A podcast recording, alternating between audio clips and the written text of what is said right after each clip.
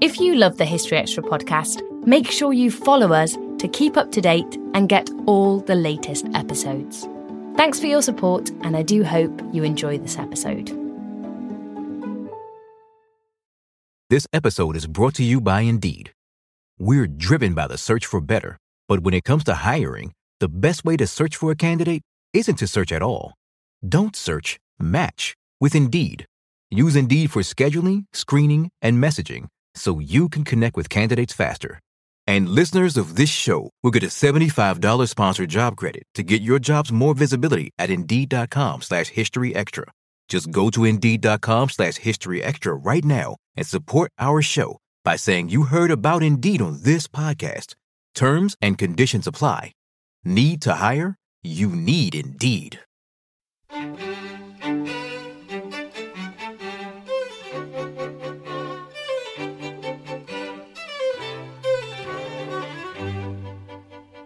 Now, the problem is that, particularly in the last 20 or 30 years, there's been a sort of boom in Templar nonsense.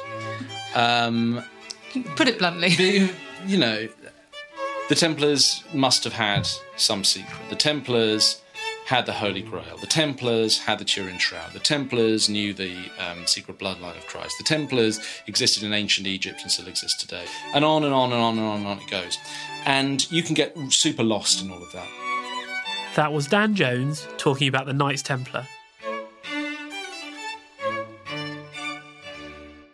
You're listening to the History Extra podcast from BBC History Magazine.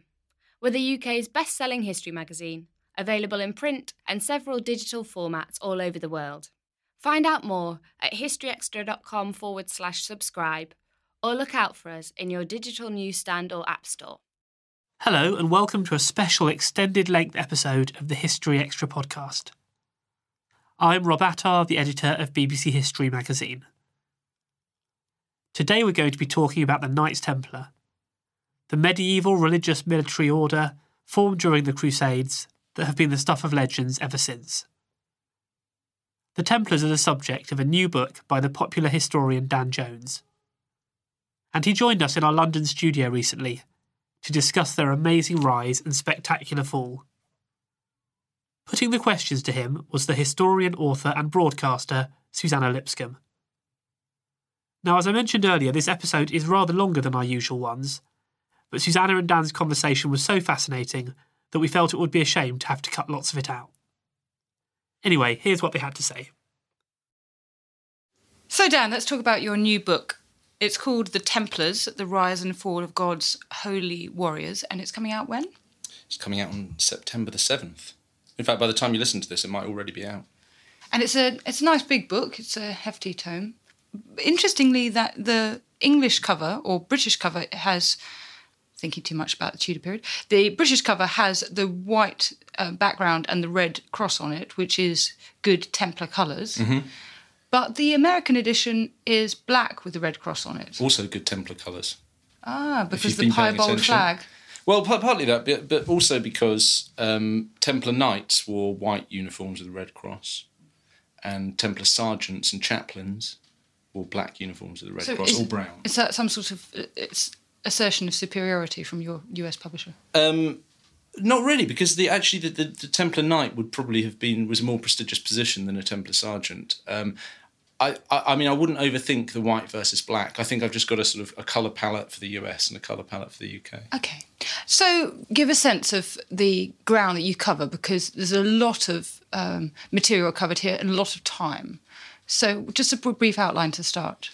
so I, I've tried to cover the whole lifespan of the Templars, um, which is in the order of around two centuries, and you know from books like the Plantagenets and Hollow Crown, Wars of the Roses, I quite like those big blocks of time. I quite like epic storytelling over um, multiple decades and or centuries, and so the Templars are quite. The story appealed to me on one level because it is that sort of shape. You know, we begin the book in the aftermath of the First Crusade, uh, which was 1096 1099. So the book opens in 1102, right, you know, right after the First Crusade, and it takes the story up to and and slightly after in, in the in the final two chapters, uh, 1307 to 1312, which was the period that the Templars were um, arrested and eventually disbanded. And it's a rollicking good story. I mean, it's an extraordinary. Um, it's not just rise and fall. Actually, it's rise and fall, rise and fall, and so you kind of are um, carried along. And I mean, it's, it's a. I, I've read it very quickly. It's really gripping. It's you know, it's a great bit of storytelling and a great bit of history. I mean, what I was really struck by in the introduction is that you quoted one scholar who had said that a narrative history of the Templars would be misleading because it would create uh, an impression of teleology that you know that, and yet you have written a chronological history, as you say, because for those who like their history in sequence. So you've embarked on a challenge that few would take on, and I wondered what are the difficulties of doing that, and why did you do so anyway? Yeah, I keep doing this. You know, when I was writing Plantagenets, um, I, I went to it going, you know, isn't it so weird that for like decades and decades, no one's just written a sort of survey of the whole Plantagenet dynasty, and then you start writing, go, oh my god, now I see why. It's really difficult. Um, and the same was sort of, you know, I'd read obviously a lot of books about the Templars, and, and very few. Probably the most recent one to be strictly narrative was Piers Paul Read, which is now going for for twenty years ago.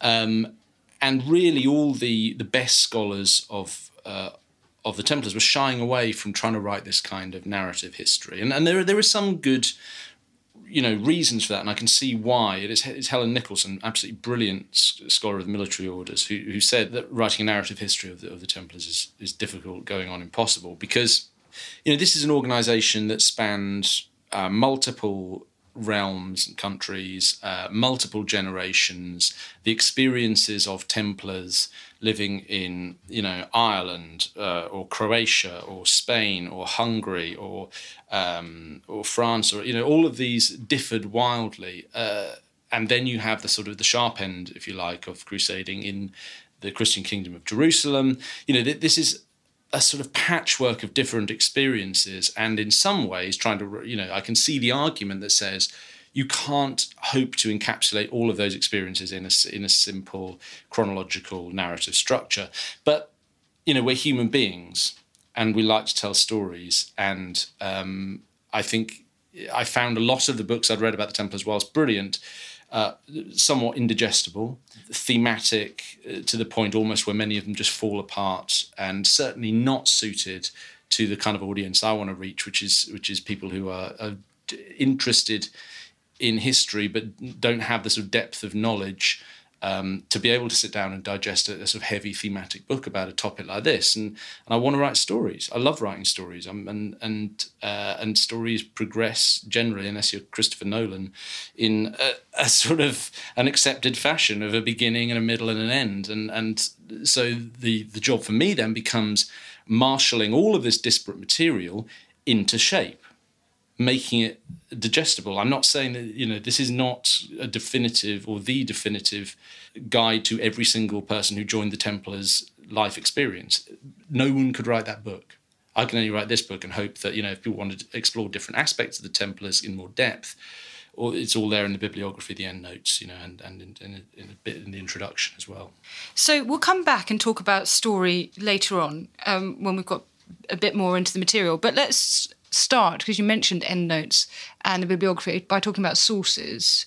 What are the sources for this period, for this history? You know, I came to this book thinking that, uh, in a sense, not really knowing. You know, I knew I know the sources of medieval England quite well, and I know their strengths and their deficiencies. Um, what I didn't have the same depth of knowledge in was the sources for for the crusading period in general and the Templars in particular with the Templars, you start with a, a, gap, unfortunately, because the central Templar archive, once held in Jerusalem, moved to Acca, then to Cyprus, disappeared. It's gone. When the Templars were um, were rolled up, the I mean, the most likely uh, thing I think is that it, it, was on it was left on Cyprus, um, but we, we don't know what happened to the Temple, Templar Central Archive. So you you start from a position that doesn't look initially particularly promising because the most important uh, repository of information about the Templars in the East has is is hundreds of years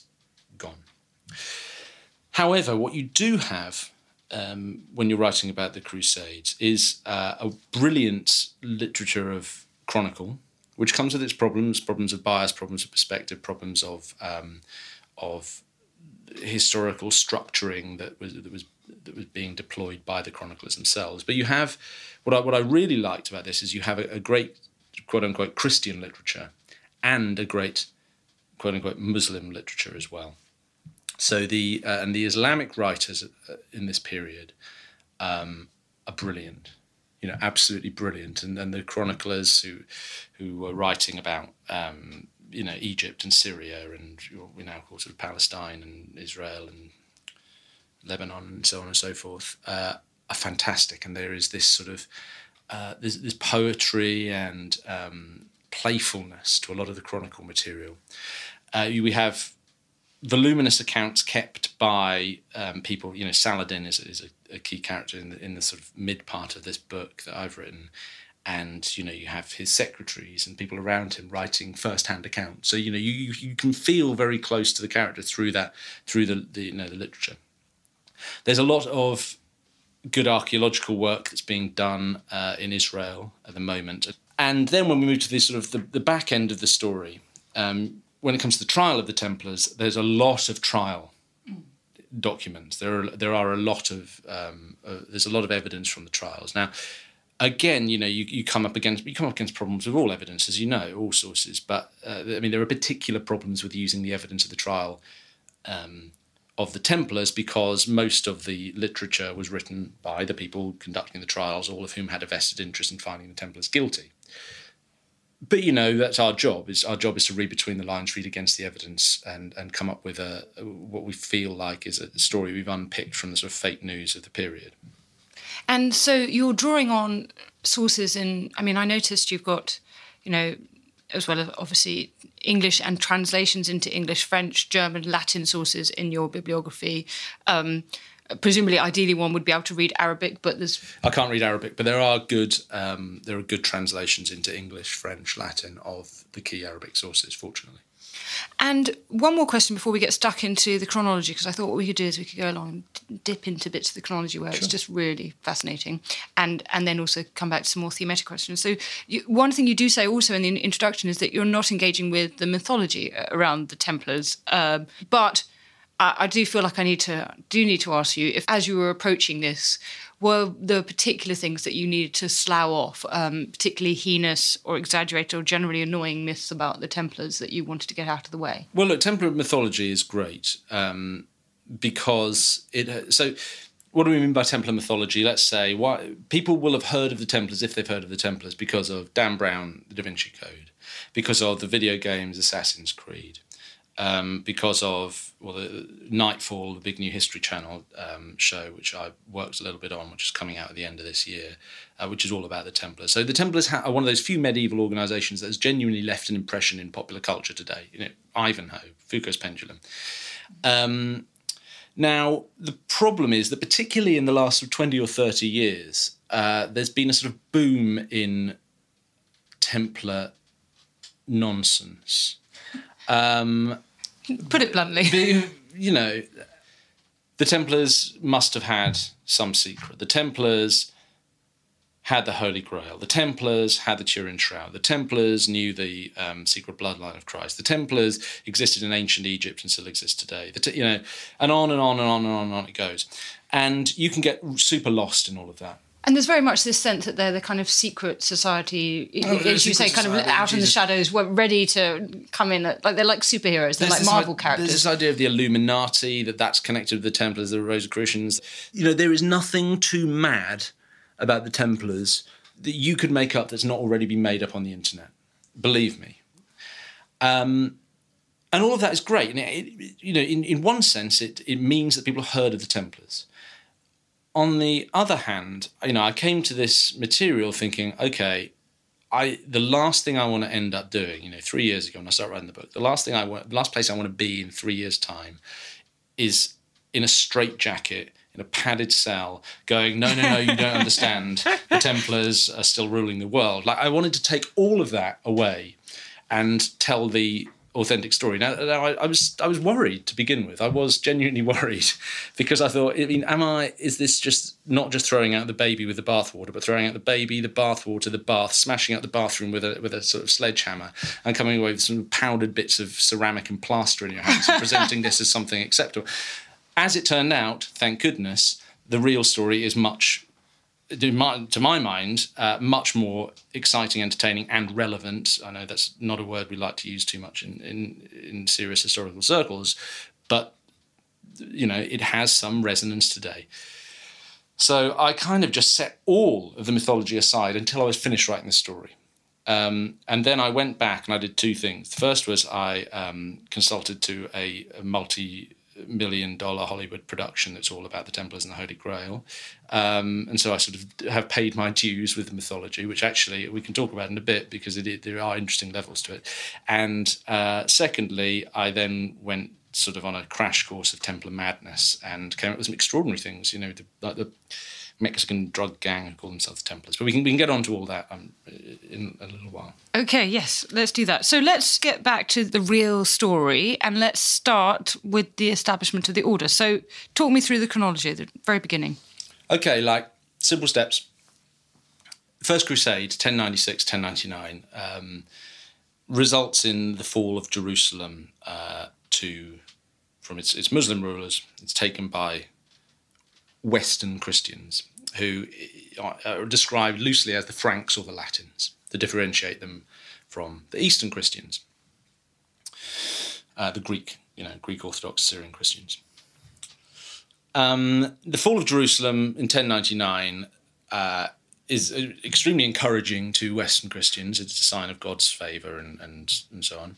And it encourages a sort of travel boom, uh, tourism boom of Western Christians going to Jerusalem to pray, right? You know, it's the center of the world, literally. You know, you look at medieval maps, there's Jerusalem bang in the center. It's the center in a, in a geographical sense, it's the center in a spiritual sense, the spiritual made manifest through ge- geography.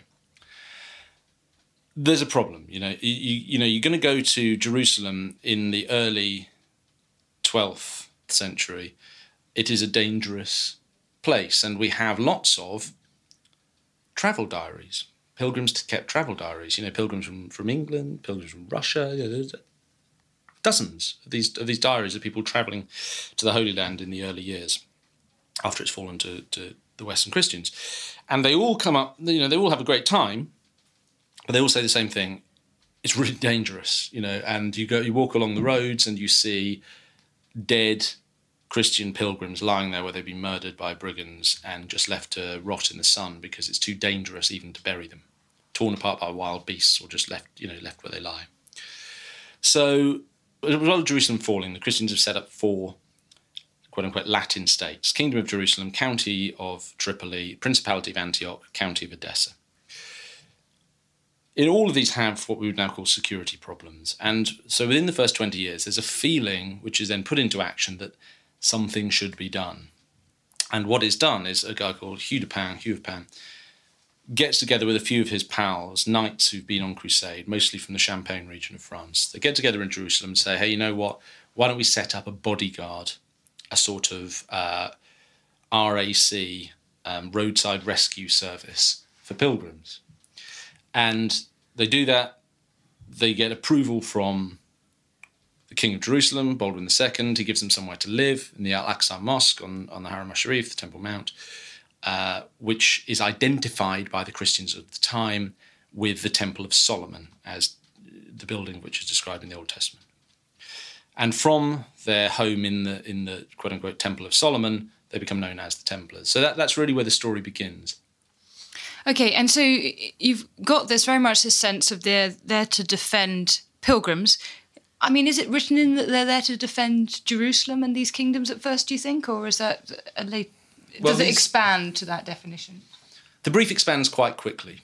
So w- the mission starts um, with defending pilgrims, and it quickly becomes defending Jerusalem, defending the road, or, or rather, it first becomes defending the roads around Jerusalem. You know, manning kind of roadside castles, way stations then it becomes defending the territory. You know, you, get mission creep, and so within a couple of decades, the Templars are, are not just there to def- to guard pilgrims; they're there to guard, in a sense, Jerusalem, the kingdom of Jerusalem itself. And what's distinctive about the Templars as a movement?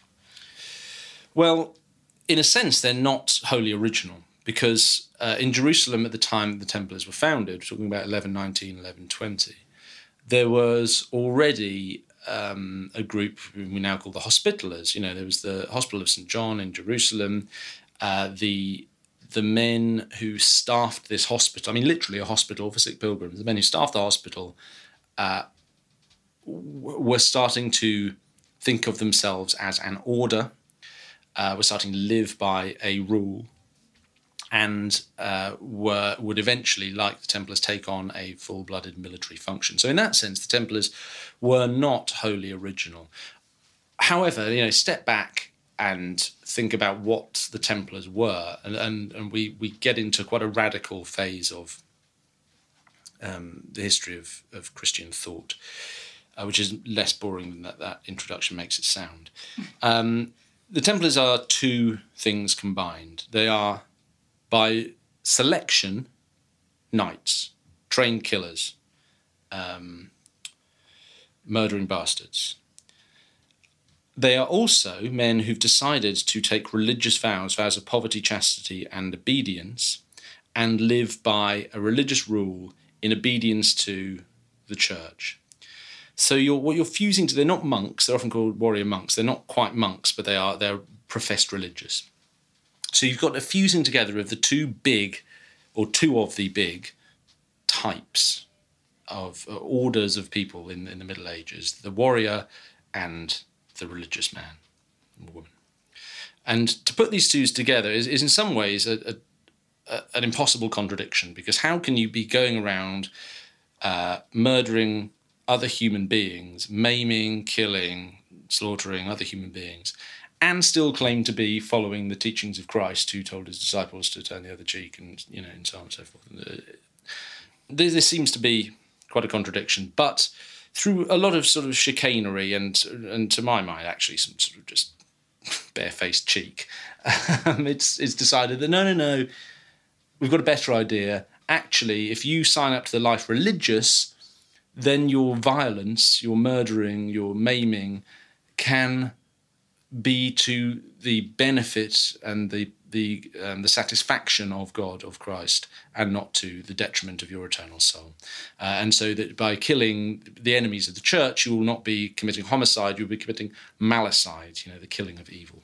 So Yes. that's quite a radical idea. Yes, it's a very clever distinction. to this day. And there's also that, that in the, the council which um, which permits them to be established uh, has that if a cleric takes up arms in the cause of self-defence that you quote he shall not bear any guilt which obviously self-defence here seems like it's possible to be sort of limitlessly expanded uh, as necessary.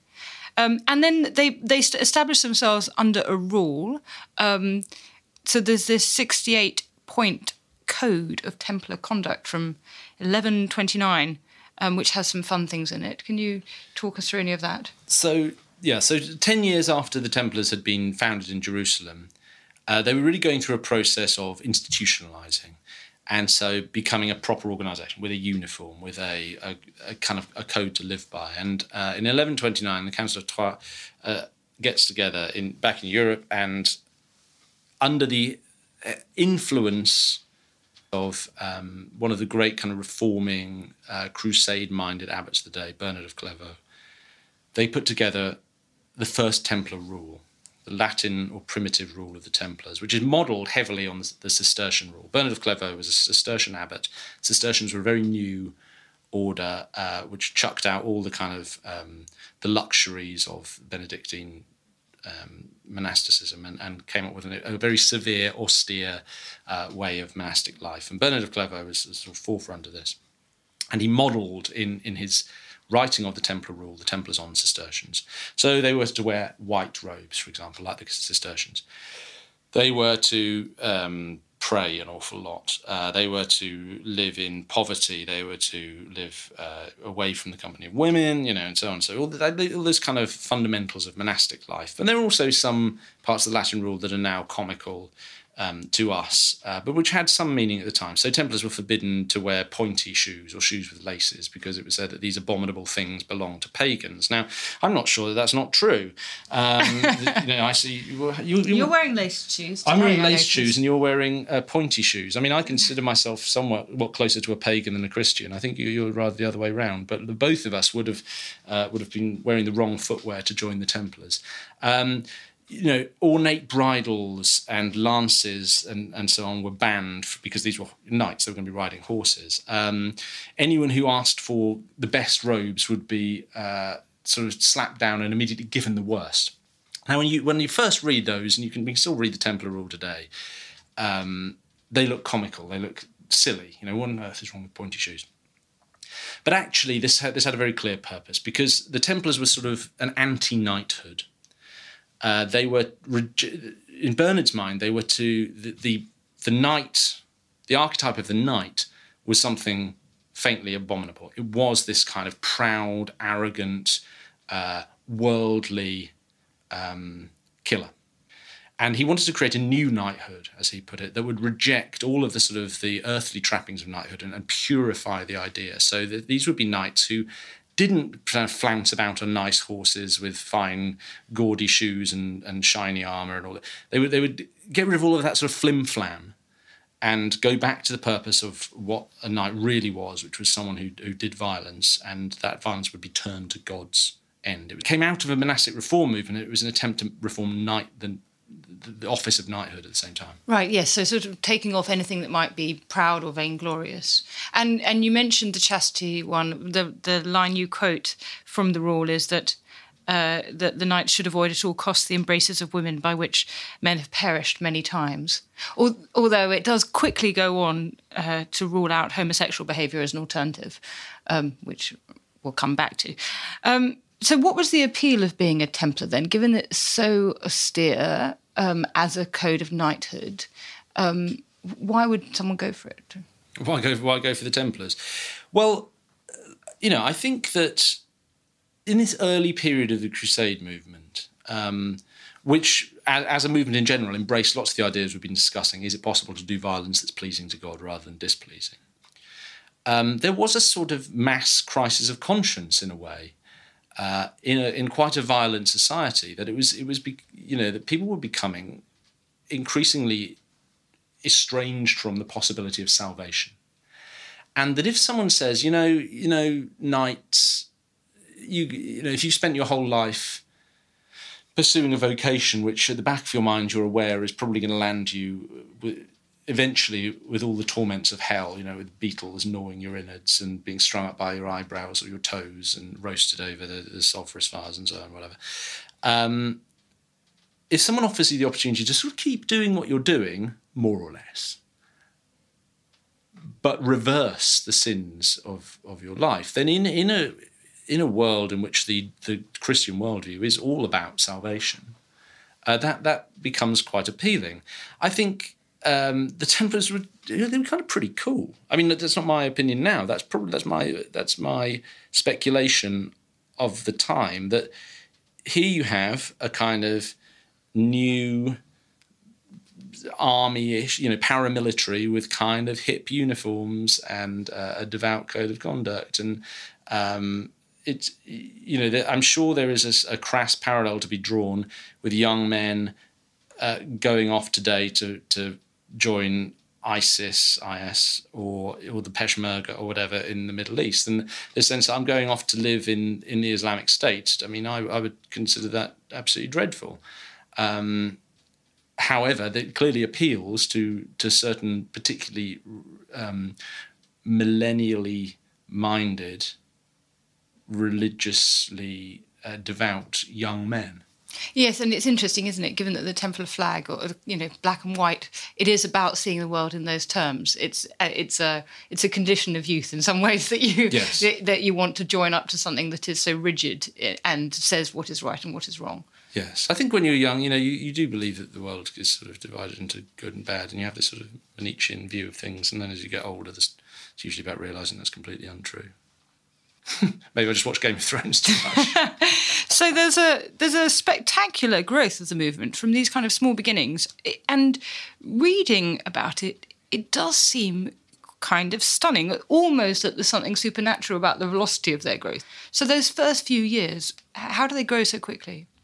Well, the key to the Templars, their, their growth um, and their the longevity, such as it was, was always donation, and a relatively small uh, proportion of Templar membership were actually fighting knights.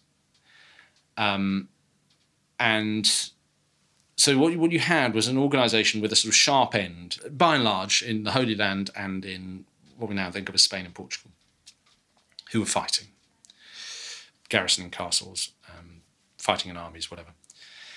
But the the the organisation itself was much, much, much, much larger, and it consisted in you know the uh, the non-crusading arenas and, and realms of England and France, and to, to a little bit the Holy Roman, Empire and Greater Italy, and so on, of properties that had been assembled ultimately by donation. So ordinary people would donate to the Templars. Now they could donate anything ranging from, um, you know, you, you might die and leave your jacket or your horse, or if you didn't have a horse, you know, a share in a vineyard or uh, whatever possessions you had, you would you might leave to the Templars in order to further their mission. That would be the low end of the scale. Um, at the top end of the scale, you, I mean, you could before your death, you could go and join the Templars, and, and whether you were fit to fight or or not, there was there would be a role for you within the Templars, um, which was I'll, I'll come back to. At the top end of the donating stuff scale, you have people like um, Alfonso uh, the First of Aragon, who left the Templars one third of his kingdom on his death because for various reasons, but but because he believed in the Templars' mission and wanted to bring the Templars into the the Reconquista, the crusading movement in Aragon. Uh, so there was this this sort of swell of donations, both large and small, which the Templars um, put together in a network of properties and estates stretching right across Europe. You know, ultimately from end up from Dublin, you know, from Ireland through to, to Cyprus. All of which were focused on making money and that money was then funneled, or the profit, a third part of the profits were funneled to the crusading theatres where they funded the mission. So money's part of it, and it is Money, surprising. Yeah, a huge part of it. But they're committed to poverty is one of their vows that they become so rich. But there's also, isn't there, um, independence um, from local bishops and influence. right. So that's yeah, that's another part of it. So um, early on in the in the Templars' history, uh, there were a series of grants from the Pope, you know, papal bulls, which allowed the Templars the most extraordinary uh, range of freedoms from oversight and from taxation.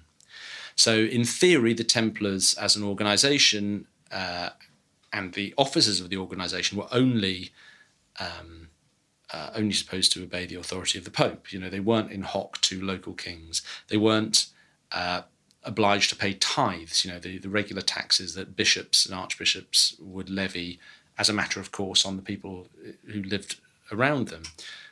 Uh, so really, there were a few pillars of rapid growth. Widespread popularity, the appeal of the mission, so that even if people weren't joining the Templars, they were donating to the Templars.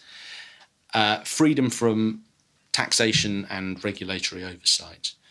Uh, those are the, the sort of two pillars by which the organisation becomes rapidly quite rich. And it's amazing how quickly that, that happens and how, you know, they're famous within 20 years and trusted. I was really struck at the time of the Second Crusade, and you can tell us a bit about this. Um, Louis the Seventh of France yeah. is signing over command of his troops to the Templars. Could you unpack that a little bit? Yeah, that so sounds this, extraordinary. This is kind of the moment when the Templars come to the fore in terms of the, the, the history of the crusading movement. I think so. The Second Crusade, rough rough dates, 1147, 1148 up to eleven forty nine. The Second Crusade marks the you know a re-emergence of the of the crusading movement. Huge armies sent from uh, from Germany and from France um, to the Holy Land to try and take back Edessa, which had fallen to um, to Muslim armies. And up until this point, the Templars are a sort of interesting and and relatively popular um, adjunct to uh, the Christian Kingdom of Jerusalem, and they're involved in the crusading movement in Spain and Portugal. But their sort of their coming out moment, if you like, uh, takes place during the Second Crusade. Now, the Second Crusaders, for the most part, decided to march overland to Greater Syria, to Edessa, to liberate Syria, which was a slightly questionable decision, but they were, you know, in terms of, of tactics and strategy, having to march miles through hostile territory. But burned in the minds of these crusaders was the success of the First Crusade, and they were trying to follow exactly what their forefathers had done. Now, as it turned out, that was not a very good idea.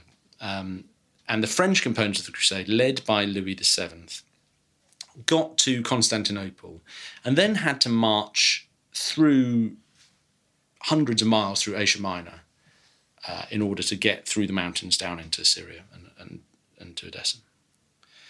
And that proved quite difficult. And it proved quite difficult for a number of reasons. One of the reasons was uh, a sort of a large crusade consisting of tens of thousands of people was quite difficult to uh, to marshal anywhere, let alone hundreds of miles through hostile terrain, um, because these were not regular soldiers, in, in many cases, not soldiers at all. Uh, they were led by Louis VII, who, um, well, Eleanor of Aquitaine uh, got shot of him, um, said was more like a monk than a king. You know, he, he, was he was not by popular renown a very a very good soldier. So halfway through their march through Asia Minor, they they were in very serious trouble, attacked by Turkish outriders, harassed. The army was, was breaking up effectively. Riding with Louis VII were roughly 50 Templar knights who'd come from Paris and were, were you know, part of this, a very small part of this, cru- of this crusade, this component of the Second Crusade. Things got so desperate um, as, as they were marching through modern Turkey that Louis VII kind of panicked. He was almost captured and, and killed himself, and he handed over control of his entire army to these 50 Templars, led by a Templar called Gilbert, or Gilbert, I suppose, um, who organized the army thus. He said each, he divided into 50 small units, uh, each one of which was to be headed by a Templar. And they were given sort of two, two days rudimentary training of what to do if the column comes, comes under attack, which not rocket science. It's just don't run blindly around screaming with your hands in the air. You know, to, to paraphrase, uh, discipline, order, um, don't panic. You know, basic military training. Under attack, the Templars would command these units. Uh, if things got really bad, they'd form up um, into, you know, into a single Templar unit and deal with the problem, and then they would slip back. So, and this was very successful. They managed to escort the crusade to safety, effectively, um, to the point where they could take ship uh, across to Syria. And having got to the Holy Land, then managed to raise an enormous loan because Louis VII had basically gone broke on his way over there. So this was, you know, and we're talking about 1147, 1148 at this point, so 30, just shy of 30 years after the establishment of the Templars, which is an, quite an extraordinary achievement to have gone from a handful of guys hanging around the Church of the Holy Sepulchre in Jerusalem saying, hey, you know what, we should guard pilgrims on the roads around Jerusalem, to the capability to march a whole, an entire crusading army through hostile terrain safely and then bail out their leader without going completely bankrupt. Um, was quite remarkable. And is this the zenith? Do you think this is, or at least in terms of in military terms, over these years? For me, it's it's one of the most extraordinary episodes, and it's the the first big uh, demonstration of of what the Templars were able to do, and I think that from that point on, almost every crusade involved Templar um, forces, usually either riding rearguard or vanguard. Um, they fought in most of the major engage, engagements in the Kingdom of Jerusalem, in, in you know in the, two two crusades which targeted Damietta in the Nile Delta. Uh, but for me, yeah, this this moment in the Second Crusade was really an absolutely extraordinary demonstration of capability and of of the trust that, as you use your word, that uh, that people were willing to place in the Templars, even at this early point. And what's interesting is because, of course, we're, you're doing this story of the Templars along the way, but we learn so much about the Middle East as as we go through. So all these, and one thing I felt I was struck by was that uh, you know even as they march through, um, you know who they're fighting against. You're reconceptualizing our ideas about the Middle East, um, reminding us, of course, that national boundaries are not sort of primeval entities, they're historic constructions. And so you've got all these kingdoms prevailing at the time of the Templars. Do you want to tell me a little bit about those? I, I, I hesitate to pronounce all their names. The Fatimite is it Caliph Fatimids, and, yeah, and the so yeah, it's, it is very com- complicated, um, and changes throughout the the run of the book. But you, you know, you start off. One of the reasons the First Crusade had been so successful was that in the Near East, um, the Islamic world was fractured. So you had a Fatimid, um, a Fatimid caliphate in Egypt, and then you had a, a sort of series of Seljuk kind of um, emirates and and city states, all with very fluid kind of borders in Syria, you know, Greater Syria, you know, the Jazeera, Mesopotamia.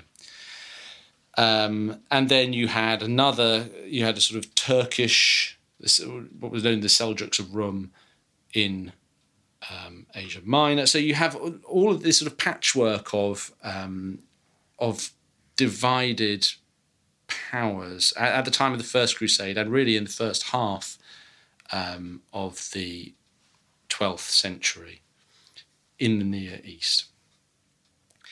What changes and what really um, affects the, the future and the, and the viability of the Crusader states is that from the 1160s, 1170s, the Muslim world in the Near East starts to consolidate once again under a series of rulers Nuruddin, Saladin, um, Saladin's uh, successors, and then in another revolution somewhat later in the 13th century, the Mamluk Sultanate. Uh, and both of those movements, you know, the Ayyubids, who are, who are Saladin's family, uh, dynasty, and then the, the Mamluks, sort of slave soldier dynasty, um, originally, who come out of Cairo originally. Uh, both of these managed to unite Egypt and Syria and the geography of this is is that the Crusader states, so lose the county of Edessa quite early on, but you end up with three major Crusader states: Kingdom of Jerusalem, County of Tripoli, Principality of Antioch. These eventually become encircled and whittled away and whittled away and whittled away, and it becomes the case that the only way to defend these areas or to take back land that's been uh, that's been reconquered by the, the forces of Islam is to call for another major crusade. And as it turns out, there's only so long you can keep doing that. This episode is brought to you by Indeed. We're driven by the search for better, but when it comes to hiring, the best way to search for a candidate isn't to search at all. Don't search, match with Indeed. Use Indeed for scheduling, screening, and messaging so you can connect with candidates faster. And listeners of this show will get a $75 sponsored job credit to get your jobs more visibility at Indeed.com slash History Extra. Just go to Indeed.com slash History Extra right now and support our show by saying you heard about Indeed on this podcast. Terms and conditions apply. Need to hire? You need Indeed. We don't always realize just how much our negative thoughts and experiences stick with us and weigh us down you may find your brain constantly running through a highlight reel of bad moments. That comment your friend made last week that hurt your feelings, that frustrating thing your mum does, or that silly thing you said in a meeting. Maybe it's time to get it all off your chest, whether it's a tiny annoyance or something much bigger. Talking about it can give you some relief and lead you to a potential solution. That's where therapy comes in. It's a safe space to share whatever's weighing you down and learn to process it so your internal highlight reel can focus on the good stuff. And BetterHelp offers affordable online therapy on a schedule that works for you. Connect with a licensed therapist by text, phone, or video call. Start the process in minutes and switch therapists anytime. Let it out with BetterHelp. Visit betterhelp.com slash historyextra today to get 10% off your first month. That's betterhelp, H-E-L-P dot com slash historyextra. So we have this period in the, the later 12th century when Saladin um, has uh, risen to power where the, the actually the Western Christians in the Holy Lands are under attack. So we have a series of, I mean, disastrous uh, battles, and and these are depicted um, with heart wrenching stories uh, like Jacob's Ford or um, the Springs of Cresson, where you've got 140 Templars going against 7,000 of Saladin's men. I mean, it seems absolute madness. Um, and then Hatton, the horns of Hatton, is it? So there's again 40,000 or so, I think, um, of the Western Christians, the Franks, against Saladin's Saracen army. In fact, actually, there was this description. You had this um, description about the um, how he cut off the water supply, um, which I just thought was absolutely horrific. And maybe you can give us a bit of a flavour of that. Yeah, so 1187, um, the Battle of Hattin, the Battle of the Horns of Hattin, uh, is a is a pivotal moment in the history of the Christian, the Western Christian Crusader states in the Near East, because in the decade or so prior to this point, Saladin, a great Kurdish kind of general who'd risen to power in Egypt, and managed to unite uh, much of Syria and Egypt, had taken it upon himself to start directly attacking with the aim of uh, ridding the land of the Western Christians, the Franks. And this culminated, uh, well, this coincided with a period, of extreme weakness of rule among the Western Franks, kings of Jerusalem. Uh, the, there was a king of Jerusalem, Baldwin IV, who, who had leprosy. Then there was a child king. Then there was a queen who married, a, you know, a, a consort that divided the uh, Crusader states politically. In 1187, Saladin took advantage of all of that and brought the Crusaders under King Guy of Jerusalem's leadership to battle at the Hattin on the 4th of July. Um, traditional strategy had dictated that the best thing to do was not to get into big battles. I mean, that's the best thing to do in the 12th century in general. If you ever find yourself transported back to the 12th century and someone says, hey, you want to come and join a battle, run away don't get involved. The answer is no. The answer is always no. Always just say no. Um, but for, for, reasons I just sort of describe at length in the book, mostly pertaining to pride, um, King Guy allows himself to be drawn into battle with Saladin, which is exactly what Saladin wants. And the descriptions of the Battle of Hattin are as you say, I mean, they're, they're, horrible, they're horrifying, they're terrifying. The Christians allow themselves to be marched, drawn forward and forward, away from their supply of water, and eventually surrounded and cut off from any supply of water. Now, I don't know if you've heard, but it's kind of hot in uh, in the summer out, out in kind of uh, you know out in that part of the world, and the Crusader army, tens of thousands strong, very quickly becomes sort of depleted and weakened by lack of water. Around them, Saladin's men set fire to all the kind of the, the, the brush, the, the, vegetation that's growing in this very dry climate. So they're not only thirsty, they're choked by smoke. And they're kept overnight from the 3rd of July to the 4th of July uh, with their enemies close enough that they can uh, taunt them, they can shout taunts at them. On the morning of the 4th of July, the army gets up and staggers a little forward then Saladin's men attack, and uh, over the course of a, a fiercely fought battle, more or less annihilate the Christian army. The consequences now the Templars are involved in this battle, and the Templars are heavily involved because the Templar master Gerard of Ridefort uh, gives the sort of the um, the wrong advice to King Guy, which is go fight. Uh, Gerard is captured. King Guy is captured various other, I mean, most of the other senior nobles among the Western Christians are either captured or killed. A lot of the Templars are killed. Uh, those who are not killed and who are captured are brought before Saladin some days later. And Saladin decided after the Battle of Hattin that he was going to deal with the Templars and the Hospitallers. He said, you know, these because of the normal thing to do with captives is one of two things. If they're of low status, you sell them on the slave markets. If they're of high status, you ransom them back for cash. Um, either way, you make money out. Either way, you make money. And that would have been the thing to do with the Templars because these were high value assets, if you like. These were, these were extremely, these were elite military personnel with, with, you know, with great value to the Kingdom of Jerusalem. But Saladin says actually, he says these two orders, the Hospitallers and the Templars, whose practices are unclean and who are basically never going to give up. They're not going to. We can't persuade them to convert to Islam. Uh, if we let them go, they're just going to come back at us. Uh, he decides to deal with them by killing them. And so he lines up around, he, he pays 50 dinars to anyone who brings him a Templar or Hospitaller alive, lines them up and has them beheaded one by one, but not by a professional headsman, by the kind of Sufis and, you know, clerics and anyone who's to hand who wants to go.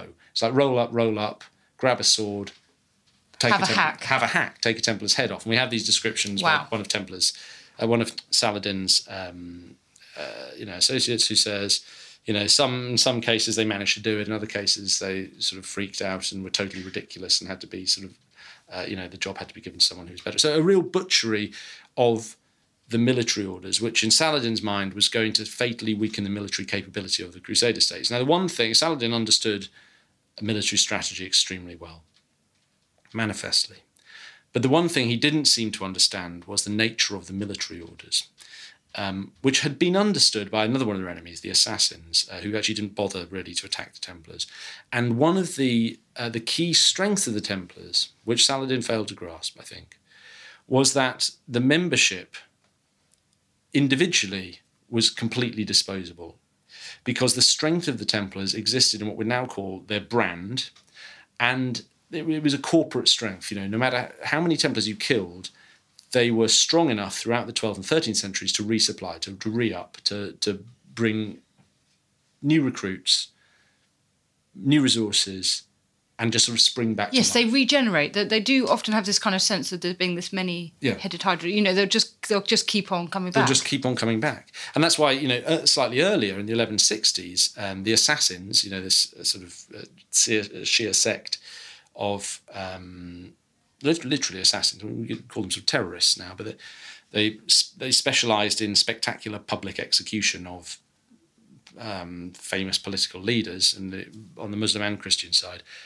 they didn't bother with the Templars because they realised straight away, you know, you kill a Templar, there's another one's going to take his place. It's like whack a mole, you know. It, was. Uh, there were, in fact, the the assassins um, are one of a couple of groups who look a little bit like Islamic equivalents of the Templars at the time, uh, um, in that they're um, warrior uh, castes essentially, and they have a calling to do that. And and later you have, um, well, the Mamluks basically. Yes, the, is it the Bahriya? The the are they Yeah. sort of sect of the Mamluks? That's right. You know, if, we go, if we move forward into the 13th century, uh, with the next great sort of unification of the political territories in, in Egypt and Syria, it's it's done under the Mamluks, um, the Bahriya Mamluks, Mamluks who came, the river Mamluks, um, who'd come out of Cairo. This was a, s- this, uh, if you watch Game of Thrones, it's the Unsullied, basically. You know, there's a, it's a slave, they're slave warriors who are usually kidnapped as children um, from the steppe, brought down to Cairo, trained as as sort of elite, hardened warriors. There are significant similarities between the Templars and the Mamluks in that they are both a kind of warrior elite. They are highly trained. They have they both have military manuals set up to, to lay out their military protocols. Uh, they have this sort of fearsome reputation which goes before them. I think the one difference between the Templars and the Mamluks, and by the way, this also applies in the Christian world, and I think is one reason why the Templars fall, uh, whereas other military uh, orders don't, is that the eventually the Hospitallers and the Teutonic Knights found territory of their own. Now the Mamluks ruled territory; they were the rulers of Egypt. The, or the, this particular group of Mamluks became the rulers of Egypt and Syria, and a, a big empire stretching out therefrom. The Hospitallers in the 14th century became the rulers of the islands of Rhodes and, and subsequently Malta.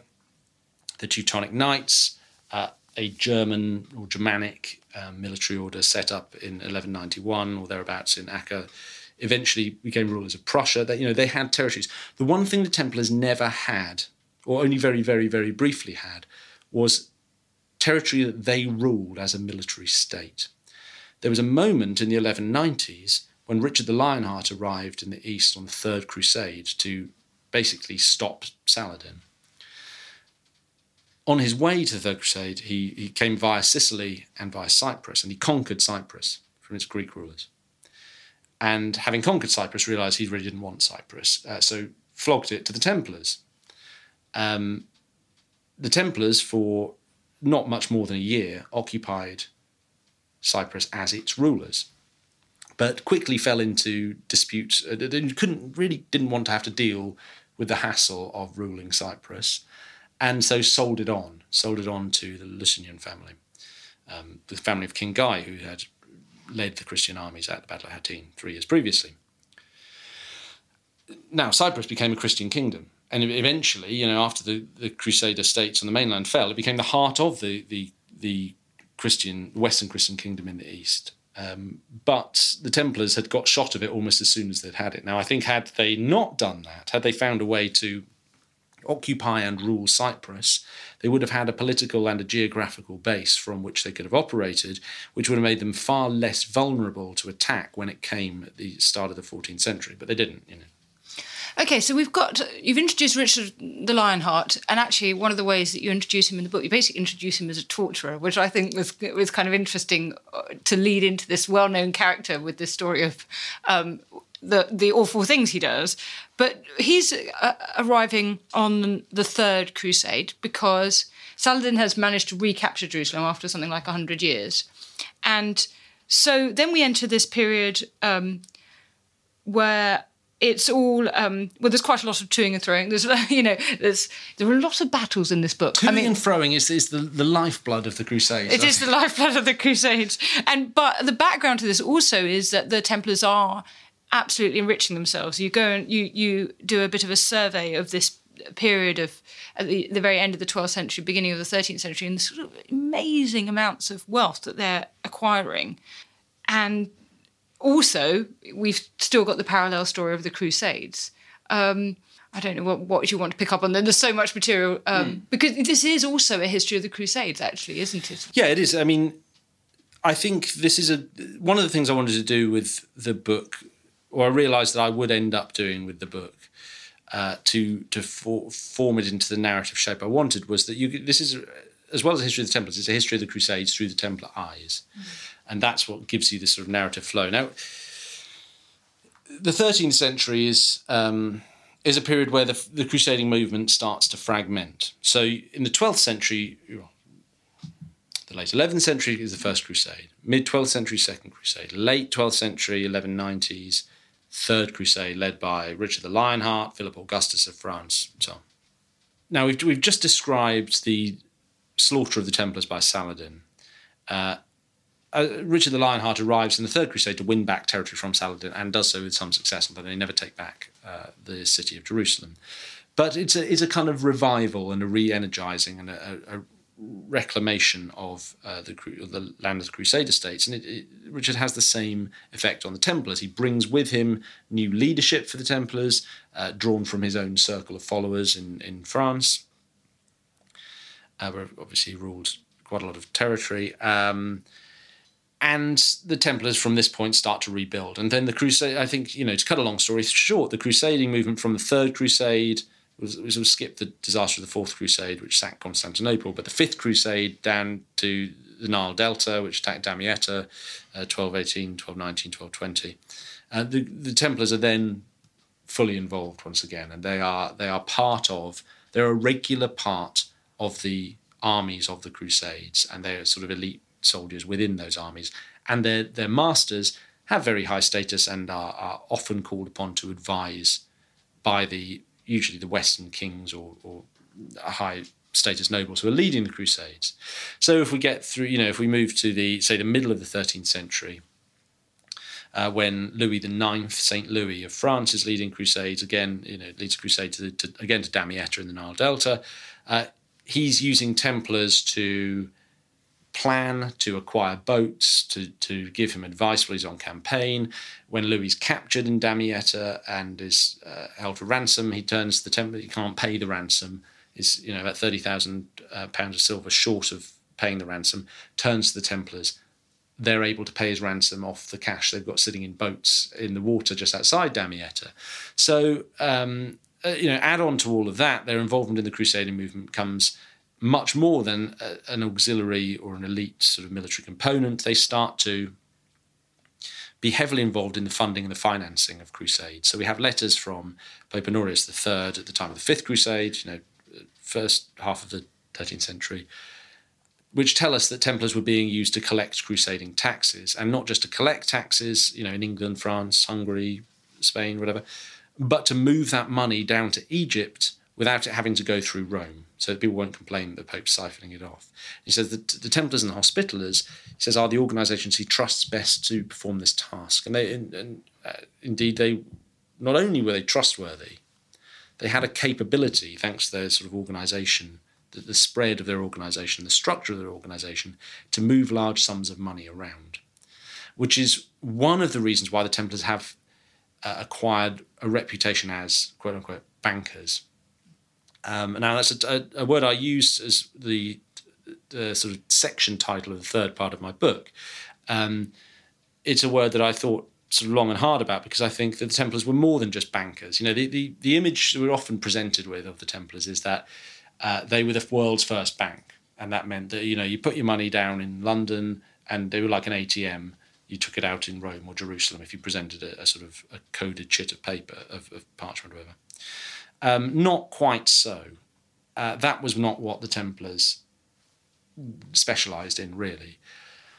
Yes, you could deposit things with the Templars. King John of England deposited the crown jewels with the Templars at one point because the Tower of London was out of his hands and not um, and not a safe place to, to keep his stuff. You could deposit charters, uh, valuable stuff you could deposit with the Templars, partly because their their buildings were religious buildings and, and it would be sacrilegious to attack them, and partly, partly because, they're paramilitary. They're paramilitary, and you'd be mad to attack them. Um, but they were more into what I'd call financial services, or what today we'd call financial services. So, tax collection.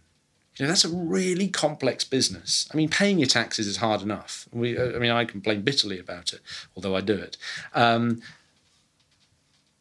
collecting taxes, I mean, a total nightmare. But the Templars are trusted to to undertake the business of actually going around getting hard currency as taxation, accruing it, moving it. In France, for about 100 years, in Paris, the temple, the, the, the temple now gone in Paris, uh, subcontracted effectively all the treasury or a large swathe of treasury functions from the French crown. That sounds kind of dry, but when you think about it, it's like um, a private company taking over HMRC. The complexity of that that business uh, is is sort of mind-boggling. We have the ten, you know we have the Templars running accounts for uh, the king's mother-in-law in France. We have you know we have the Templars um, looking after you know when Henry the moving back somewhat back into the 12th century when Henry II uh, inadvertently had Thomas Becket killed in 1170. His penance was to give a, a a large amount of money for the um, the funding of a crusade, that was deposited with the Templars because they were the people who was thought would be able to a keep it and b would know what to do with it. So it's a, it's a it's a dizzying array of financial services that the Templars were able to provide, and I think that's a better description than simply thinking of them as a bank of deposit and withdrawal. But bankers is a shorter bankers is a nice short term, and we know what we sort of mean. I mean, you think what would you call Morgan Stanley bankers, right? And and the same range of activity was in the medieval world. What the and large scale estate management and raising of loans and, and transferring. I mean, it's it's vast this mm-hmm. scale of operations, and which one of the things which makes you think of the point that at Damietta, one of the people you have appearing in your vast cast of characters is Francis of Assisi. Yes. Whose whose real name I didn't know, Giovanni di Petro de Berdane, Bordone, something like that. I didn't know that before. Anyway, so that's interesting. He appears and he. Uh, is such a contrast to the Templars who've been set up as this kind of radical ascetic form of knighthood that it makes it them look like they've really diverged from their rule. That actually, you know, that there ha- and there have been accusations along the way at certain battles that they have been precisely what they shouldn't have been. They've been vainglorious, they've been greedy, and that's why they've lost various battles. Yeah, I mean, I loved that moment with Francis of Assisi turning up at, at the Fifth Crusade. And so Francis of Assisi, you know, at the beginning of the 13th century, just just as the Templars had come out of a period of monastic reform and a feel that, uh, or in part, and a sense that uh, things should be, you know, got we should get back to our, our roots: humility, poverty, chastity, piety that comes round again. It comes round again in the 13th century, and you have the rise of the mendicant orders, the Franciscans, the Dominicans, and so on. And there's this wonderful moment. I mean, wonderful for me when, because when I, when I start a chapter of this, I think when I'm always looking in telling stories like this for illustrative moments, and I think there is a great illustrative moment when Francis of Assisi appears at the Fifth Crusade. He comes to Damietta and everyone's like, "Oh my God, who are you?" He says, "Look, I've come. You know, I'm going to go and talk to the Sultan, who at this point is Al Kamil, one of uh, Saladin's nephew. Don't worry, I'm going to sort all of this out." And they say, "You, you know, you know, he's going to chop your head off. I mean, I really, really advise you not to go and talk to the Sultan." He says, "No, no, no, I'm going to go and talk to the Sultan." So off he, off he pops to talk to the Sultan, and the Sultan's just amused, like he comes along and says, uh, "Have you thought about Christianity?" yes, you know, you, uh, you know you've noted that he's a, quite a poor preacher. He doesn't and he doesn't offers, convert. Doesn't convert. he offers to you know walk on hot coals to prove you know this that and the other, and the Sultan sort of sends him sends him back with a smile on his face. I think, but there there is this great moment because the letters back from Damietta are all sort of full of these asides, going, you know, it's a real nightmare having Francis of Assisi around because all the young lads on crusade now they want to go off and join the Franciscans, and they think he's kind of cool and hip and the, and the best thing since you know sliced bread. Um, and this contrasts brilliantly with the status of the master of the Templars, who at Damietta, well, if we, we read the rule of the Templars, you know what the, the master is allowed as part of his office of being master. It is, you know, numerous horses, about a sort of enormous bevy of assistants, uh, a strong box to keep the valuables in, you know. And so even though each Templar was still, in theory, sworn to vows that looked very much like those sworn the, the, the way of life that was adopted by Francis of Assisi, barefoot, sackcloth, uh, and all, actually. When you step back and look at the Templars at this point, they're an incredibly wealthy, highly sophisticated, paramilitary with a sideline in financial services. I mean, you couldn't get f- much further from the image which was summed up in the in the seal of the Templar Master, which was two brothers sitting on a single horse. Mm. And so, moving on through the, a little bit because we're trying to cover two centuries here, um, which obviously you go into much more detail in your book. Tudors so, never got to two centuries, did they? No, no, they didn't. But it's okay. I'm happy to move outside the Tudors occasionally. um, so we've got um, the Sixth Crusade, um, and uh, this is 1228. Um, we're up to, um, and we've got we br- briefly. Um, there's a deal between Frederick II from the Holy the Holy Roman Emperor and the and Al Kamil. Al Kamil, who's the leader of the Ayyubids at this time, is that right? It, sort yeah, of Saladin's Saladin's one of Saladin's successors. One of his successors. So Al Kamil gives Jerusalem back to the Christians, 1229, for a while, um, and then it's and then it's lost again. I'm summarising briefly. You want to come in here? No, I think I think this is a this is a very interesting moment, and this is. Um, a moment of great pragmatism during the Crusades when Frederick Hohenstaufen, the, the Holy Roman Emperor, uh, who'd been excommunicated four times. That's uh, impressive. For even Henry VIII didn't get that. No, um, turns up as the sort of leader of the the Crusades, despite being, and but also to claim the kingdom of Jerusalem on on the part of his son. Um, now, Frederick's sort of heart, in a way, lay in Sicily, and anyone who knows about the history of Sicily knows that there's a, this is a, this is the kind of point at which Islamic culture, Greek, Latin, Christian, all kind of blend together. And Frederick kind of embodied um, that kind of mishmash of cultures and was, was what we would now call extremely open minded culturally.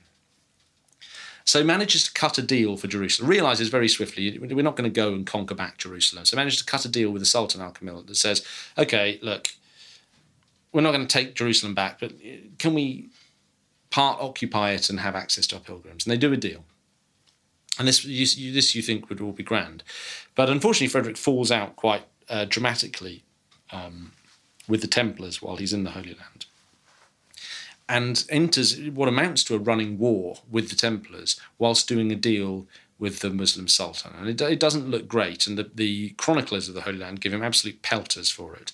I mean, he's literally pelted out of the Holy Land, decides to leave uh, shortly after cutting this deal with Al Kamil, and they're throwing kind of tripe at him down at the docks as he's, as he's getting. Yes, it's a lovely line. I'm going to try and find it while she keeps saying that. Um, and I think this is, in one sense, a moment that we would now applaud. You know, it's diplomacy triumphing over um, militancy, and Jerusalem is for a short period, for about 15 years. The Christians gain access to it. It is, you know, there's there's a sort of rapprochement between the Ayyubids and the um, and the Christians of the Holy Land, but it, it really doesn't um, it doesn't last because 1240s, 1250s, 1260s we have the rise of the Mamluks and um, and things get a little more dogmatic. Yes. So there's this wonderful line where you say um, that Frederick II had come to the Holy Land with kisses raining upon his knees, departed it with offal hanging from his shoulders. It was a miserable way to go. And it's that sort of wonderful picture that really takes you into the heart of things. Uh, talking of illustrative moments, one I particularly enjoyed was when we get to um, Louis IX. Mm-hmm um, who built you tell us Sainte Chapelle and Aigues Mortes. You know, I didn't know that either. Um, his deathbed recovery. You open a chapter looking at his deathbed recovery in 1244. This astonishing moment, which gives him the inspiration to go off and have another go um, in in Damietta. Tell us about that. Well, Louis the I mean Louis the Ninth. I think Voltaire considered him, you know, was not an enormous fan of the monarchy, but you know, he was considered the the kind of the great man in the history of the French monarchy. Cultured, saintly, um, urbane, kind of high achieving, a crusader.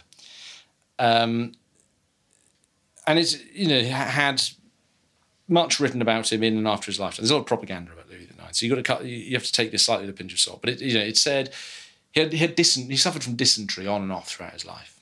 Um, yes, one, this is a really terrible yes, um, bit. Wait, yeah, you're getting to it. At one okay. point during the crusade, during his crusade to Damietta, he has to sort of cut a hole in his trousers because his dysentery gets so bad. Um, but he's at one point in his life, just shortly before he goes on crusade, he's in the, uh, in, in the 1240s. He's dying, and he's lying on his deathbed. And they brought down all the relics they can think of. And this is a man who collected a lot of relics. You know, he built Sainte Chapelle to, to, house his relic collection, which had at its heart the crown of thorns. Um, he's lying on his deathbed. Oh no, it's so terrible. There's two women kind of standing next to him, and they're having an argument about whether he's dead or not, which I think is, you know, if you're not dead, is annoying. um, and uh, they start to pull the sheet up, and, he, uh, and then finally he suddenly wakes up, and so it's said um, in one sort of somewhat hagiographical account of his life he asks for a Crusader's cross. And I mean, th- this seems to happen quite regularly, or certainly it's a trope of accounts of great leaders during the Crusades, Saladin included, which is to say they have a terrible illness, recover, and then suddenly realize what it is they, they haven't done they're supposed to do, which is to become a great sort of bigot and kick the other lot out. um, and Louis IX has it goes through exactly this process on his deathbed, not dying of dysentery. No, no, he's not. And off he goes down to Damietta, and he, uh, he, the Templars help him raise his army, fund his army, fight his campaign down in Damietta. And just like the Fifth Crusade down to Damietta, um, they get to Damietta, take Damietta, but no, they're not satisfied with Damietta. Someone has the bright idea that they should travel up the Nile to Cairo and take that as well. And again, you know, I gave you some advice about what you should do in the, the 12th century earlier. Well, if you find yourself in the 13th century near Damietta and someone says, Do you fancy a day trip to Cairo? Again, the answer is no, don't do it because uh, history suggests that when you do that, you end up swamped in the flooded in the floods of the Nile and in retreat. And that's exactly what happens to Louis. And you know, if there's uh, one bone to pick with you, or at least the history, there there aren't that many women in this book, are there? But no, there's not. There's not. And I, I sort of really uh, felt that all the way through. Um, but what do you do? You write about the Templars, you know. Yes, you. I mean, good on other forms of diversity, but um, but not uh, uh, gender. But we do have one. We've got Margaret, the wife of uh, Louis IX, who is accompanying him on this crusade, and not only that, but giving birth to a couple of children along the way. It seems seems to me pretty impressive. It's, it's very impressive, and one of the children um, uh, was the, the, master of the Templars at the time. Um, was Reginald Vico stood as godfather to Louis's son, which was specifically mandated against in the Templar rules. So he really oughtn't to have been doing it, but as we all know, rules are there to be broken. So there are lots of um, unpleasant rule-breaking people in this book. Um, in fact, I'm not quite sure how you kept track of your huge cast of characters. Mm. But although I don't wish to imply that they're they're not, you know, they're, they're introduced brilliantly, and I, um, I you know, I, I, there were moments where yeah, King Amalric of uh, Jerusalem was a struggle. It was a, a struggler, you said, mm. um, and then go on to the, this wonderful description. So everybody who's introduced in this book, is large amazing. pendulous breasts like a woman. Yes, that was Amalric of Jerusalem. That was what William of Tyre said about him. He had, he had a sort of stammer. He was quite awkward in conversation, and uh, although he was very sparing with his diet throughout his life, he had um, blubbery pectorals which hung like a woman's breasts. Exactly that. So we get these amazing descriptions Dad of people. They call that now.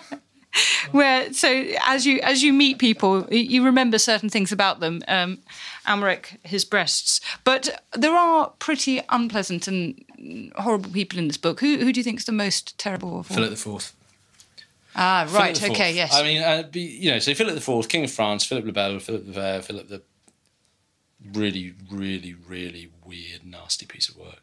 So we're fast forwarding through the end of the 13th century, where we have this great Mamluk surge taking back all sorts of lands, and um, fast forwarding right up to the beginning of the 14th century, 1307, where Philip IV the Fair is not so fair to um, the Templars. What happens then? Well, look, we're into the phase of the fall of the Templars, and I think you know there's a reason why I've written a book about the Templars and not about the Hospitallers, the Teutonic Knights, the Sword Brothers of Livonia, the the Order of Belchite, whatever. There were lots of military orders in the um, in the 12th, 13th, 14th centuries. Only one of them was destroyed spectacularly by a vindictive king of France and his poodle Pope. That was the Templars. So, just by way of quick backstory, 1270s, 1280s, the Mamluk slave soldier uh, caste dynasty from Egypt conquer Syria, kick the Crusaders out of the Holy Land. They end up in Cyprus. Last stand, 1291 at Acre, siege of Acre. Templars are the you know the Templar fortress on the docks of Acre is the last line of defence, but he, eventually that falls. It's evacuated. Everyone ends up in Cyprus. That's 1291.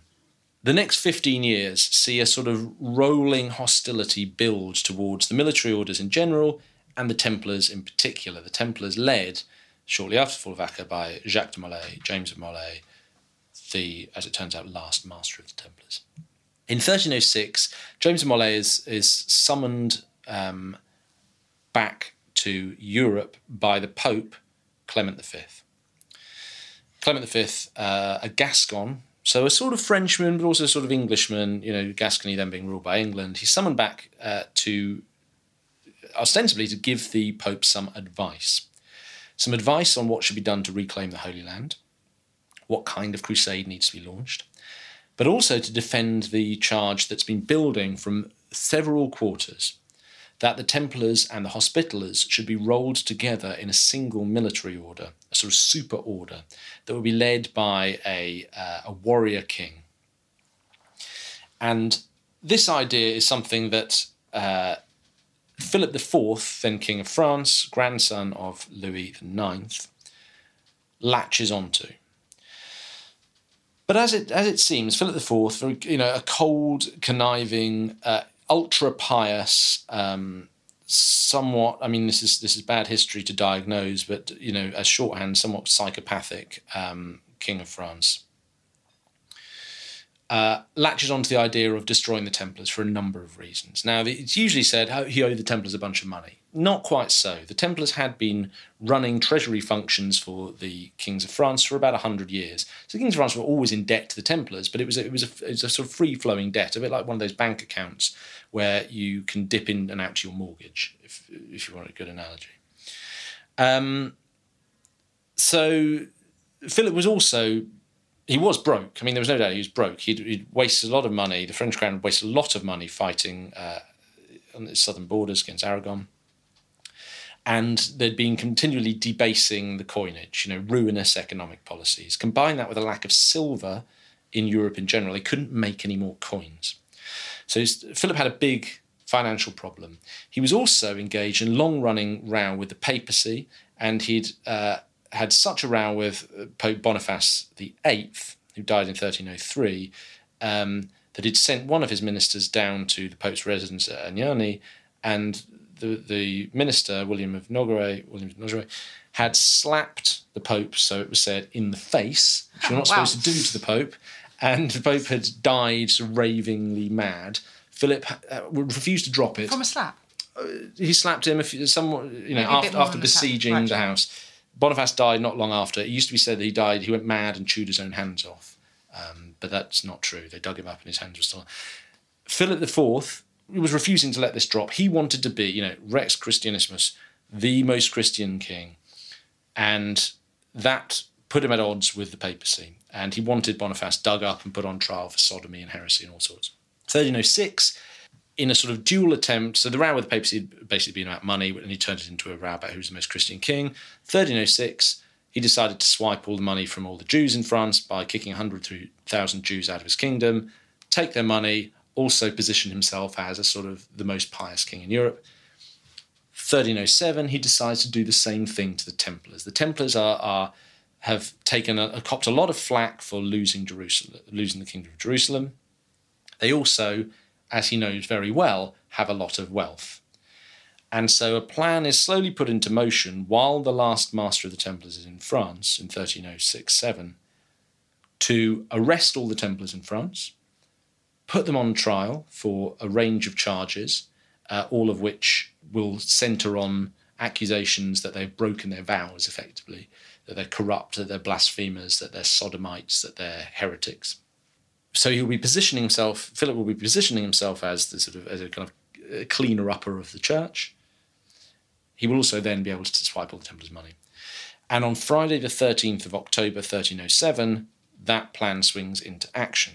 At dawn, royal officials all over France, who'd been issued their instructions a month previously, turn up at all the Templar houses in France, most of which are unguarded because France is not a crusading war zone, arrest all the Templars, take them off, imprison them, torture them, start putting them on trial, accused of an enormous range of uh, outrageous crimes.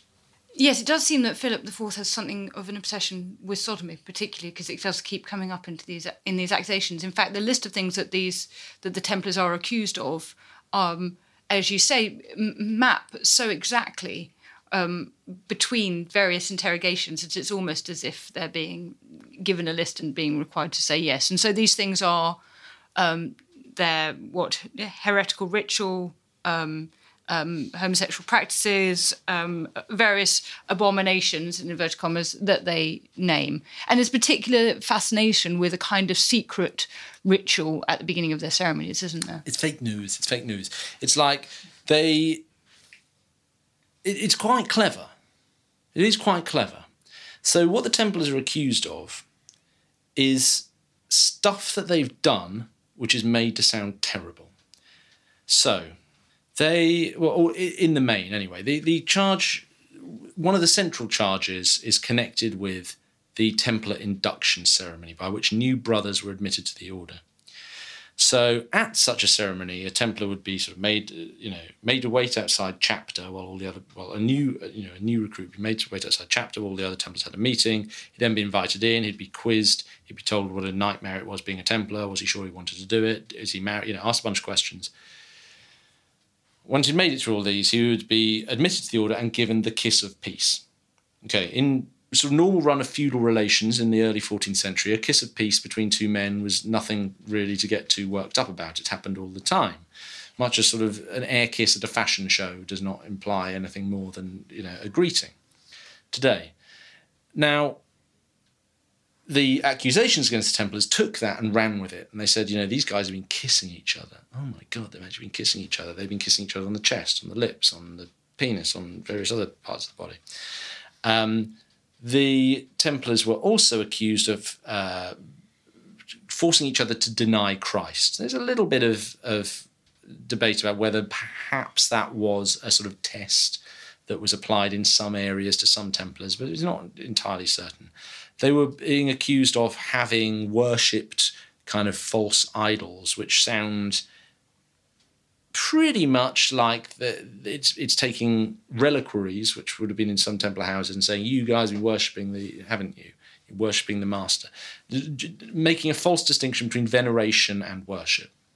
So they're accused of a bunch of, of stuff that's, that's massively, massively, massively trumped up, um, tortured in large part into admitting that this is what they've been they've been doing, and then paraded around in public at sort of a public inquiry where the most susceptible or, or high profile Templars are forced to admit that they've been doing this stuff in public.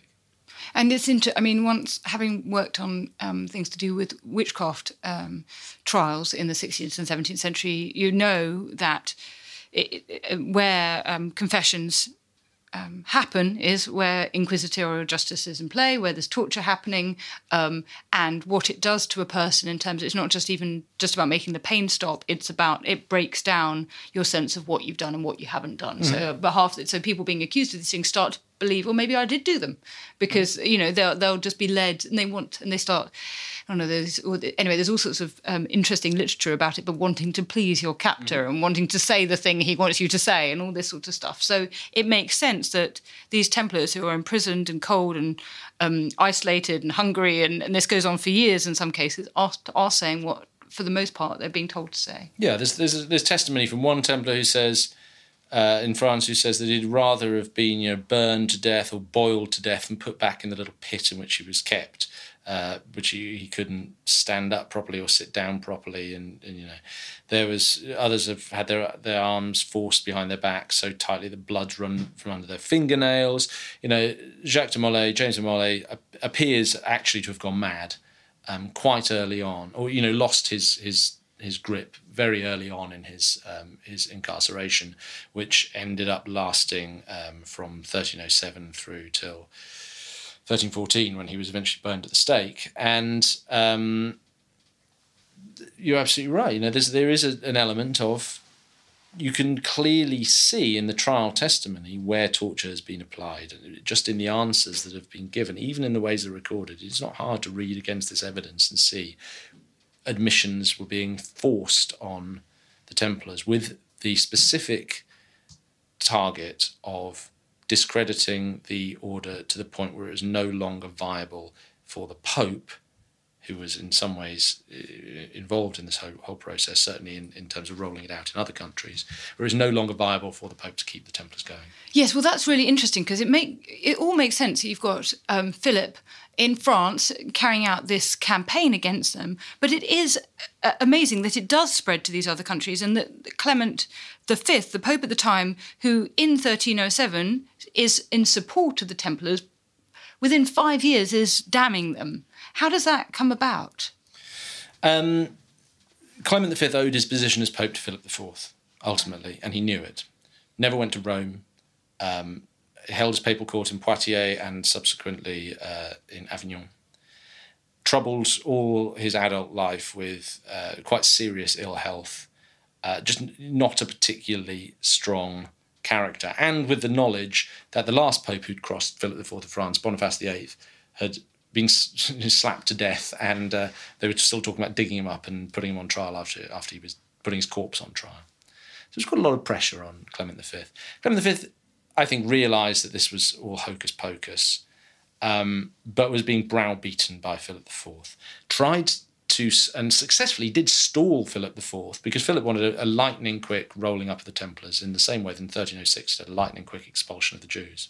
He didn't get it because Clement V intervened to take control, in a sense, of the whole process of investigating the Templars and to roll it out across every other territory.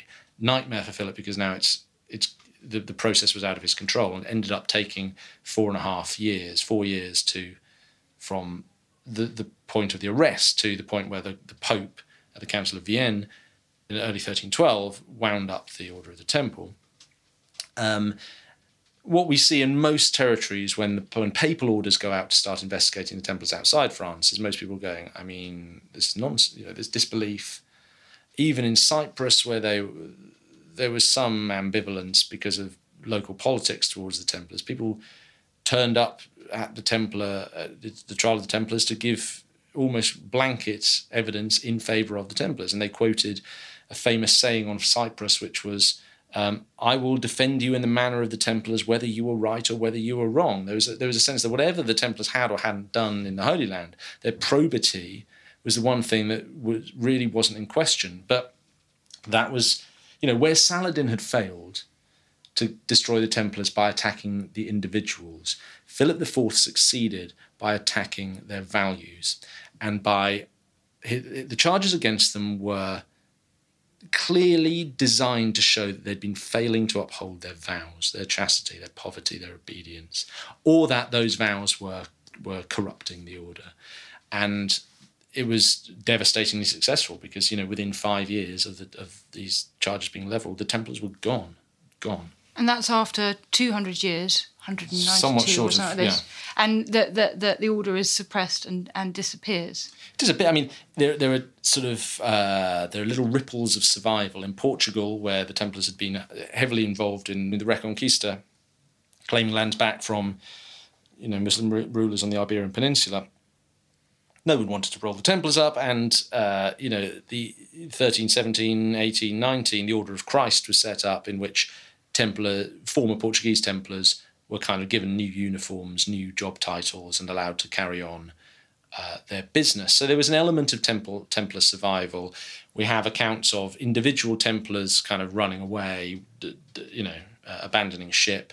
Um, there's a great account of the, from the 1320s, I think, of, of two elderly Templars wandering around Palestine, uh, seemingly not knowing that the order's been wound up at all. Um, but yeah, I mean, uh, so the, the big one of the reasons I think that there's so much attention has been lavished on the Templars over the years, particularly with regard to what I call the hocus pocus, is that people can't believe that this could have happened. They can't believe that an organisation this rich, powerful, large, and widespread could have been rolled up and disappeared in a day. To, to, to which I've started responding, well, where's Lehman Brothers or Bear Stearns? In our lifetime, 2008, gone. Right? Just Yeah. gone Yeah. And that's shocking. And we know that the people who worked for those companies are mostly still alive, but it, it does happen, and it can happen, and it's not a matter of total disbelief that you have to create wild explanations for. Yes, and the fate of many of the Templars wasn't quite so pleasant in that many of them were uh, burned uh, alive. Yeah, yeah. Look, less than hundred. I mean, I know this is this is cold comfort. Less than hundred Templars were burned, but the the damage psychologically that must have been done to the Templars who were in prison for many many years in very harsh conditions. Just the shock of you know an organisation that you devoted your life to just being rolled up and and the shame, and the, And the shame, shame, the shame. that because of the, the the the attack on their values. Yeah. Um, and, and it's uh, amazing. All this is happening before Dante is writing, uh, um, and you, that he puts Clement V in hell, he does. being roasted upside down, seems to to say much about what happens to them. He's roasted up time for, for simony, though. I think weirdly not for what he did to the Templars. Oh, but, okay, okay. Uh, but you, you're right. You know, this is a very fertile period of medieval literature that is just about to dawn Boccaccio and Dante and Mm. so on. Uh, and and this is the world from which all that literature is born. And let's just think quickly about legacy then, um, uh, and particularly uh, the fact that you have paid off, as it were, the the the mythology by being involved with The Knightfall. with. Knightfall. So this is a new series that's coming out, and you've been a historical consultant. Tell us about Yeah. doing that. Uh, so just at the time I started writing the book, I read in like Variety or the Hollywood Reporter or something that Jeremy Renner, the actor, his production company, the Combine, had got a green light from the History Channel, A and E Networks, A and E Studios, to, for a Templar drama, and I was super annoyed. So I was like, now that now I can't sell the film rights to my book, right? I can't write my own Templars drama. So I, uh, I got in touch with them and I said, look, I'm writing a book about the Templars. I'm here as a friend of the court if you want to talk about it, because I want to talk about it. And uh, and so we just, you know, I got to know the guys, mate, the, the creators and the show, and the, Dom Minghella, who's the showrunner, and and then they asked me to. I started reading the scripts and just giving them historical notes because the, the creators were very keen that although the, what they were doing was playing with the mythology, firstly of the Templars, secondly of the Holy Grail and the King Arthur legends, and kind of blending those together. Um, but they also wanted to hit historical beats, which was, by the way, in you know, in the, in 1200, 1210, the Templars were appearing in the King Arthur stories. They were there. They were being, fan, you know, turned into fantasy. even whilst they were alive. Even while they were alive. Yeah. You know, literary legends in their own lifetime. And so that was at the heart of when I read the pilot script. And I thought, you know, actually, this is kind of interesting to me because I had pushed away all of this mythology in writing the book. And I thought, well, here's a, a way to sort of scratch that itch and think a bit more about the mythology without having to put it into my book. And also, I was just fascinated by the process of how a kind of, I don't know, I think the budget must be like $40 million, something like that, how a, a thing like that gets made.